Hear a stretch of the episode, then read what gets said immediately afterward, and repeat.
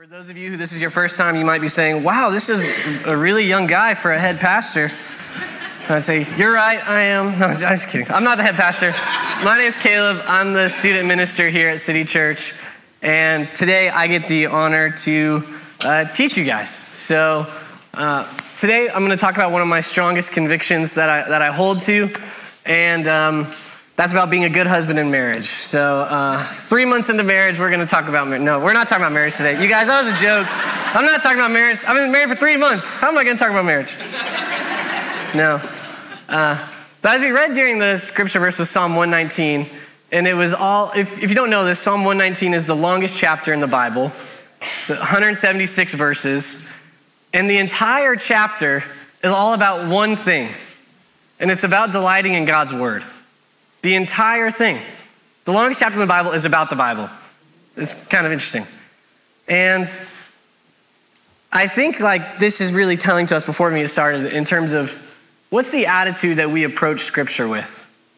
Do we have the attitude that, that David had writing Psalm 119 about do we really delight in God's word? That when we come to it, are we excited? Because I think a lot of times like at least just in my, my experience in student ministry, what I've, what I've realized is that a lot of times we approach scripture and we probably never say this, but we do it begrudgingly and we're like, this is outdated and it's boring and it's hard for me to apply to my life and I don't understand why I should read it. You would never say that, but I think that's the heart that a lot of us come to scripture with.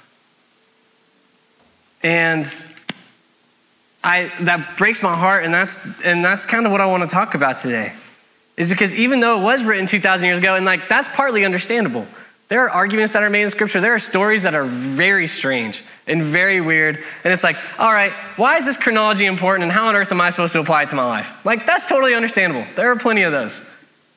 But if we know that scripture is God's word, then it must be authoritative because it's God's word. And if God is timeless, then his word must be timeless. So then that means that even though this was written 2,000 years ago to an audience that isn't us today, it, Matt Chandler puts it this way it wasn't written to us, but it's written for us.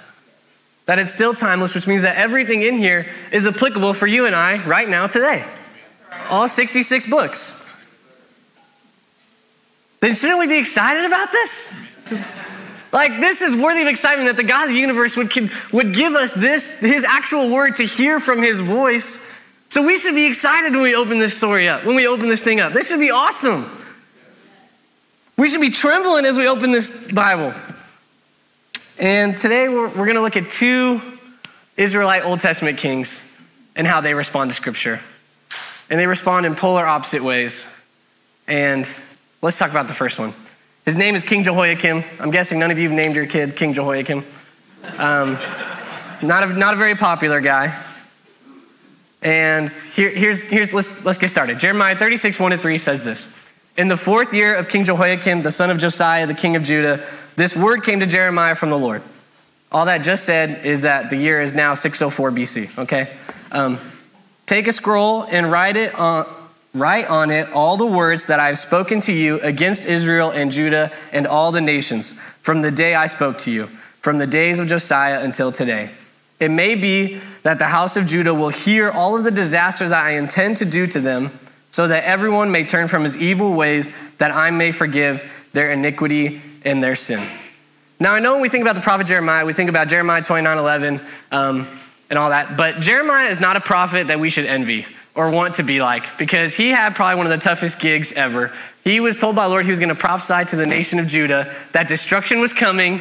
And guess what? Nobody's going to listen to you, not a single person, but I want you to keep saying the same message over and over and over again, despite the fact that no one will listen to you. And that's what he did for his whole life until the exile came from Babylon.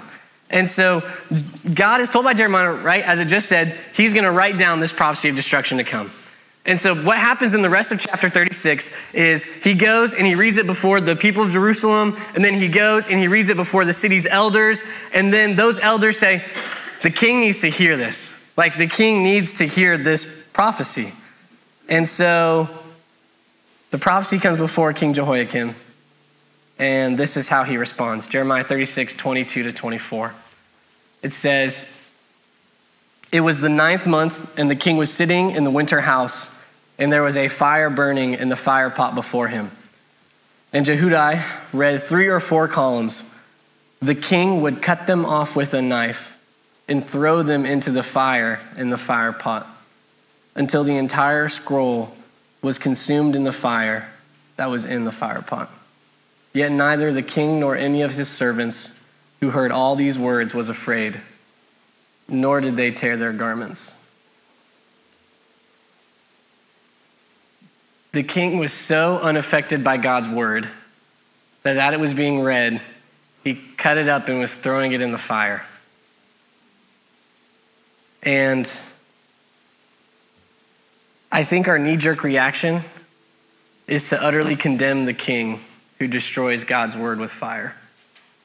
Our knee jerk reaction is, What's wrong with this guy? How could you do that to God's word? But I think the question that leads me to is do we do anything different when we remain unaffected by God's word? Maybe instead of burning it, we let it collect dust on the nightstand. Is our heart posture any different? And this is a question I have to ask myself, right? Is, is the wickedness of this king any different than, than my wickedness and how I treat Scripture? Because I think one of the biggest attacks from the enemy since day one is to separate us from God's word. Think about the garden, right?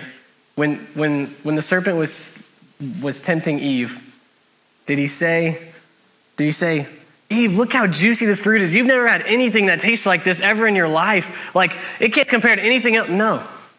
It wasn't a temptation of look how great this is. It was a questioning of God's word. Did God really say you can't eat from this tree? And from the very beginning, the enemy is always working so hard to separate us from our Bibles because we don't have a more powerful tool we can use in this world than this.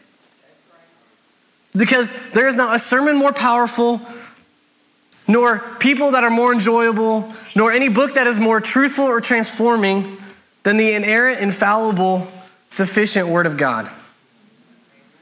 And if we know this is true, if we know we can hear from God Almighty, and if we know that we can rest in the truth of His Word, and if we know that this book can be a compass to navigate every stormy sea that we'll ever go through, then why do we have a hard time opening it? We know it. Because then, when we don't, the enemy succeeds, and we become frustrated and mad at a God that we don't know very well because we haven't bothered. But God, in His kindness and in His love, does not take away His word from us. He has given this to us as a promise. All 66 books for you and I to learn about Him. That even when our heart is in the same posture of King Jehoiakim here, that it is, we still have the Bible and there is still a chance for us to come to it and to return to it. That you and I, we do not, this doesn't have to be our story. We don't have to be in the same path as King Jehoiakim. Because God, in his graciousness and his love, you guys, the Holy Spirit's awesome. And, and one of the things the Holy Spirit does is it helps us interpret God's word. God's given us a spirit so we can understand what's contained in the Bible. But beyond that, do you know He's also given us the Holy Spirit so that we can treasure God's word? Not only interpret it, but also treasure it. Because of God's grace and love for us, this doesn't have to be us. But instead, maybe we can, maybe we can look more like the second king. His name is King Josiah. And in 2 Kings 22, he's crowned the king of Judah. At eight years old, he's crowned king. And by the time he's 26, he begins to repair the temple and as he's fixing the temple, this is what happens. 2 Kings 22 8 says that. And Hilkiah, the high priest, said to Shaphan, the secretary, I have found the book of law in the house of the Lord. And Hilkiah gave the book to Shaphan, and he read it. So, time out. The book of the law is just this Hebrew phrase that means the book of Deuteronomy, okay? Um, it's referenced all throughout the book of Deuteronomy. The book of Deuteronomy is the only book that's called the book of the law. So, the book of Deuteronomy was lost And then as they're doing some spring cleaning, it gets rediscovered. Um, and maybe you're asking, Caleb, I thought the Jews loved God's word and I thought they treasured it and they memorized it. How on earth did they lose a book? How did they lose a fifth of the law, right? Genesis, Exodus, Leviticus, Numbers, Deuteronomy. How did they lose that? And the answer is because unfortunately, for the last 75 years, they had two really evil kings. Their names were King Manasseh and King Amnon. And these kings were horrible. I mean, just terrible. And they neglected God's word to such an extent that they literally lost it. And so for 75 years, the Israelites did not have the book of Deuteronomy because the scroll had been lost. And now it's been found. And here's a heavy thought how we respond to God's word, it doesn't just affect us, it affects the next generation. God's word was lost for 75 years, and it led to people being entirely out of touch with God's word. Now, I guess that question that leads me to is how on earth could we be out of touch with God's word and still have an intimate relationship with Him? And so, what that tells me is that this previous generation, they failed to respond to God's word. And in their failure to respond, the next generation suffers because intimacy was already severed to begin with. Parents, um, I am I'm, I'm, I'm fully confident that I'm in accord with the scriptures when I say that I am not the primary discipler of your children as a student minister here. Jessica's not it either for the children. You guys, you are the primary discipler of your kids. I'm not here for you to throw them at me and tell me to, Caleb, fix them, teach them some morals. That's not what I'm here for. But what I am here to do is to come alongside of you and help you. And I want to do that. And one of the ways I do that is by trying to get these kids on Wednesday nights. I try to, if I could, I'd shove their noses in the pages of their Bibles. And, but I can do that all I want on Wednesday nights. But parents, your, your kids need to see you read your Bibles. They need to see that. They really do. Because how are they supposed to know that that's what intimacy with the Lord looks like if they never saw mom and dad do it? But mom and dad were great Christians who always took us to church. Because if they don't see you reading their Bibles, all of a sudden they're going to think they're following God, and in reality, they're so far out of touch with Him.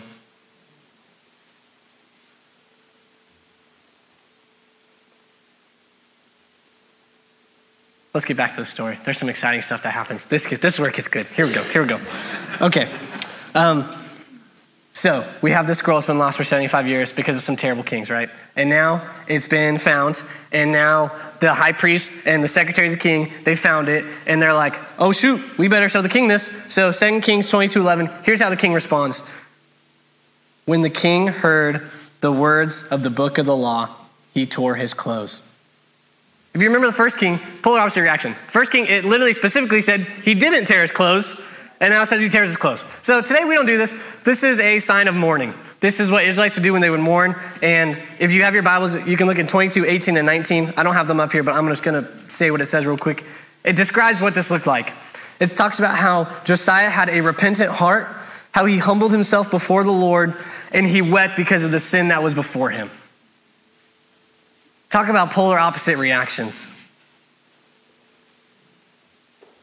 How we respond to God's word, it affects the next generation, but it also affects our own personal relationship with the Lord.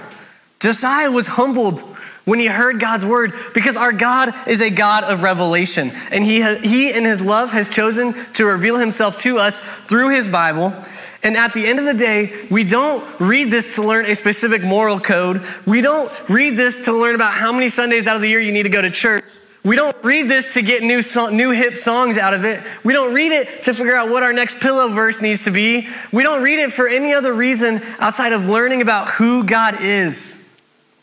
Because when, in when we read this Bible and we see this, we see how grand God is and we see how small we are. We see how perfect He is and we see our sin in Him. And in His grace, we see our need for it. And ultimately, when we read our Bibles, we become gripped by the gospel. Josiah was broken over the sin that was before him. And you guys, when we come to our Bibles, we should be broken in our sin, but shouldn't we rejoice all the more in the grace that has come through it?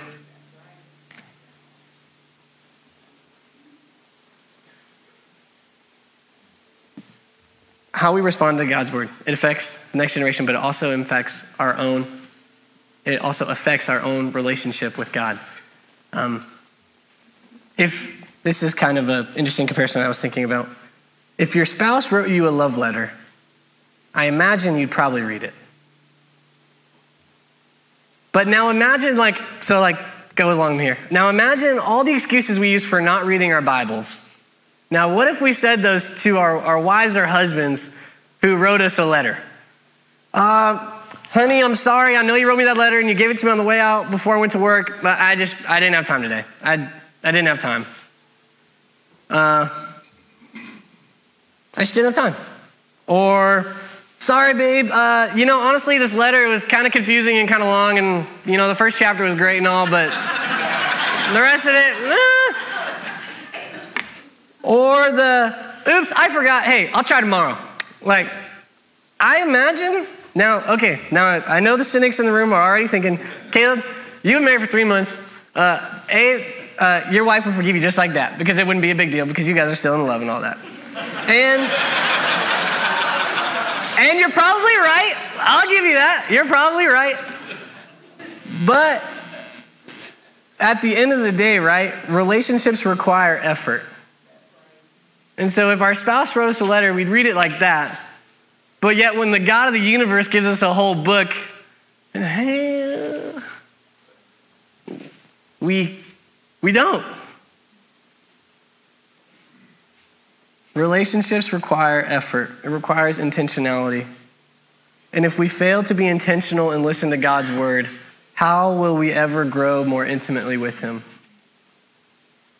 Through prayer, God has opened up a way for us to talk to God. And through scripture, God has opened, us, opened up a way for us to listen to Him. We need both. The relationship must go both ways.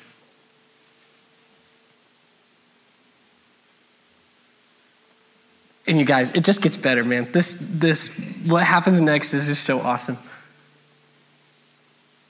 When we read our Bibles, it, it affects so much more than just our relationship with God. Because, look, big things happen. When you and I respond to God's word like King Josiah, humbly and broken in our sin, and we see God's grace and we change our ways, big things happen. And here's one of the big things that happens. 2 Kings 23 3, it says, And the king stood by the pillar and made a covenant before God to walk after the Lord and to keep his commandments and his testimonies and his statutes with all his heart and all his soul to perform the words of this covenant that were written in this book. And all the people joined in the covenant. Verse 2 talked about how all this people, this was all the people. It said the small people and the big people. Everybody. Everybody did this. Everyone in Judah joined in on this covenant because King Josiah wouldn't let God's word end with him. Hilkiah and Shaphan, when they found it, they didn't let it end with them and they brought it to the king. The king didn't let it end with him and he brought it to his people. You guys, when, when we respond to God's word like King Josiah, it can't end with us. Who are we going to share it with? Because isn't this the greatest news of all? Why wouldn't we? Why wouldn't we? He went out and he shared it. And I'm not talking about the whole Jesus and the devil are arm wrestling, like if you think Jesus is going to win kind of junk on Facebook. That's not the kind of sharing we're talking about here. I'm talking about sharing the gospel that is contained in this word. So, you guys, how we respond to God's word, it affects our community. It affects our church community, but it also affects the people that are around us. Look, it, it gets even spicier, you guys. Like, it gets better. Here we go. There are two other amazing ways that our response affects our community. Not only, so it affects our community because people encounter God's word. When we encounter God's word, We ought to bring it to other people and allow other people to be encountered by God's word. But it goes beyond that. There's a second way, and it's amazing. So, not only do they encounter God's word, 2 Kings 23 21 to 23 says, And the king commanded all the people, Keep the Passover to the Lord your God, as it is written in this book of the covenant. For no such Passover had been kept since the days of the judges who judged Israel, or during all the days of the kings of Israel or of the kings of Judah. But in the 18th year of King Josiah, this Passover was kept to the Lord in Jerusalem. Okay, that might sound weird. But let's talk. So, if you know me, you know I love history, okay? And I love dates, especially like Old Testament dates. Like all this stuff is very fascinating. And it can be really handy in moments like this, okay? So, Samuel was the very last judge for Israel. And he died in the year 1014. And the 18th year of King Josiah's reign was 622. So, simple subtraction tells us that this has been 392 years of straight disobedience. 392 years that the Israelites did not do the Passover. Now, if you remember, the whole point of the Passover was to remind the Israelites how God graciously has set them, set them free out of Egypt.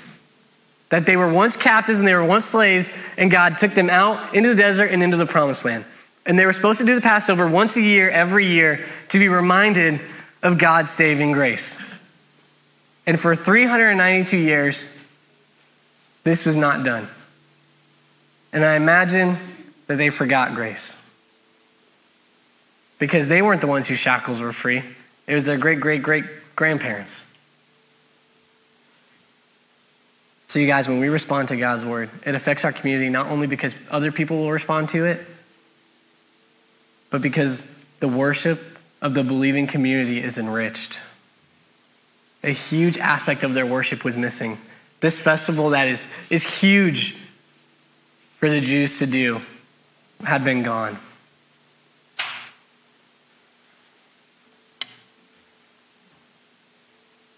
This is why we believe in fight clubs. Because the pastors here, as wise as they are, don't have everything figured out.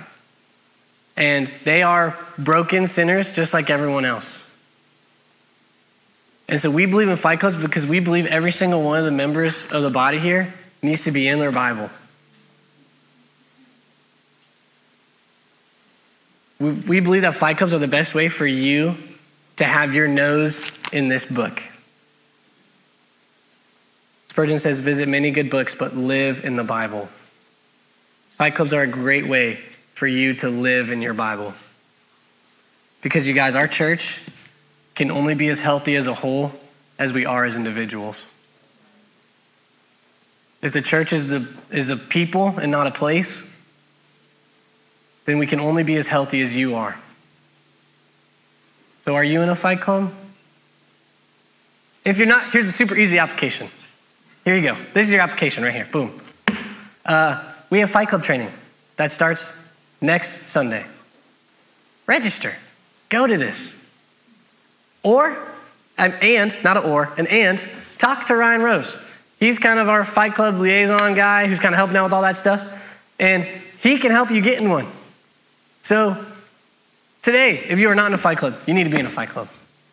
It's that simple. So, please get in a Fight Club. Because as you grow, the church grows. And as we fall, the church falls. We're only as healthy as we are. You guys, being in the Fight Club, it's, it's not only good for you and it's not only good for your church, it's also great for your family. And it's great for your community. Anyways, guess what? I feel like one of those, those commercials from like the early 2000s uh, where they go, and guess what? There's more. I've got more. I got, I got one last thing.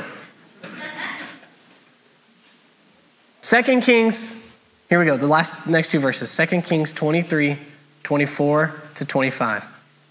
Moreover, Josiah put away the mediums and the necromancers and the household gods and the idols and all the abominations that were seen in the land of Judah and in Jerusalem, that he might establish the words of the law that were written in the book that Hilkiah the priest found in the house of the Lord. Before him there was no king like him, who turned to the Lord with all his heart, with all his soul, and with all his might, according to all the law of Moses, nor did any like him arise after him. In short, during these 75 years of Amnon and Manasseh, who came before King Josiah that were evil and bad and lost the scroll, they installed idol worship everywhere. There were idols everywhere you looked in Jerusalem. And I wish we had time to go through all of chapter 23. I'd encourage you to do this on your own time because um, you guys, scripture isn't always like very specific about things. Like they can be like vague and just kind of pass over things sometimes. But when it gets specific, it's usually very important. And when it gets very detailed, it's usually critical.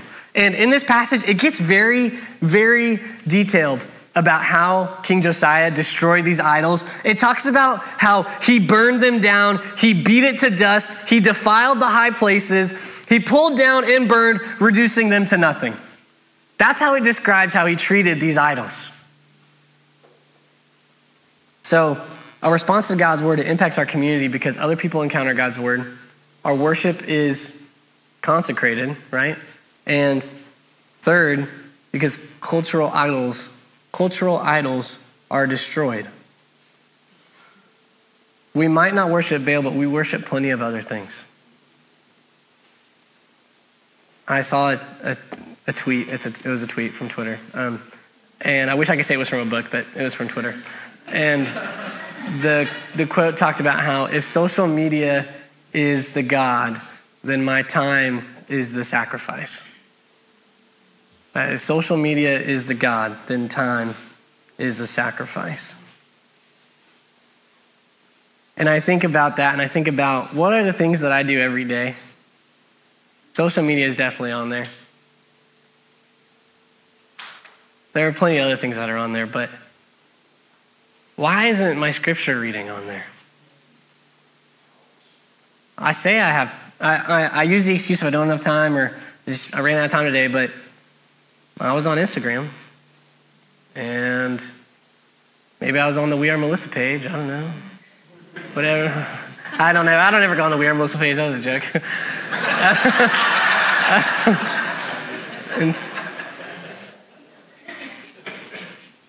but what I think King Josiah shows us here is that when we put scripture in its proper place, usually other things are lowered. Um, John Calvin says it this way he says that the human heart is a perpetual idol factory.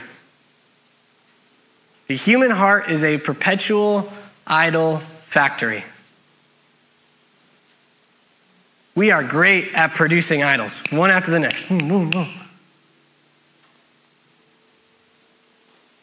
I think in our humanness, we love to hold tightly to things that we don't need to hold tightly to and we make things a lot more important than they really are. I think we make sports a lot more important than they really are. I think we make a lot of things a lot more important than they are. So if we respond like King Josiah, and if cultural idols are torn down, then if we place scripture where it belongs, what in your life needs to come down? Because if we respond to this properly, then Scripture is not going to tolerate being up here with sports. And it's not going to tolerate being up here with anything else. Jesus demands to be overwhelmingly first. He never settles for second because he's worthy of so much more than that.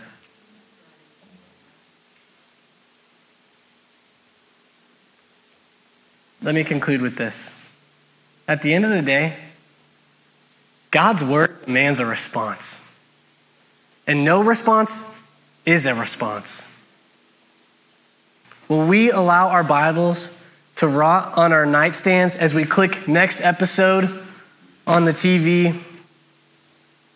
Will we follow the same path of King Jehoiakim? Or will we be like King Josiah? Will we respond to God's word and be filled with humility as we savor his might and we see his grace. Because even if we've responded like the first king, if up till today you haven't cracked open this Bible in 20 years, your story doesn't have to be the story of King Jehoiakim. That doesn't have to be your story. Today, that can change. Right here, right now. Because God, in His grace, has said that for those of us who believe in Him, there is no condemnation. I am not here to condemn you today for not reading your Bible enough. Because God is here for you, and His love for you does not waver. It doesn't go, okay, hey, Caleb read three chapters today. He gets a couple extra bonus points, also an extra grace to him. Grace was totally paid for on the cross by Jesus. All this, all scripture does is help us grow closer to him, and it empowers us to follow him more every day and know more about who he is.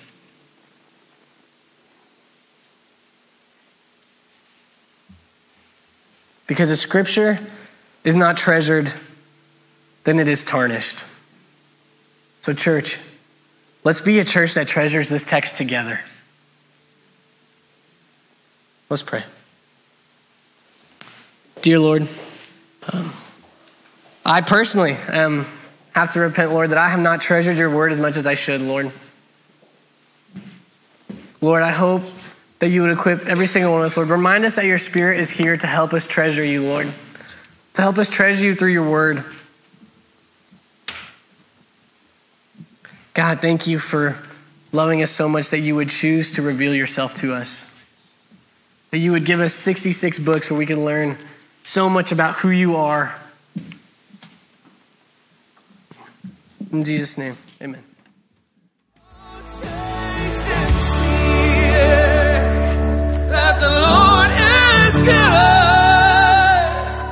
Thanks for listening to the preaching of God's Word at City Church Melissa.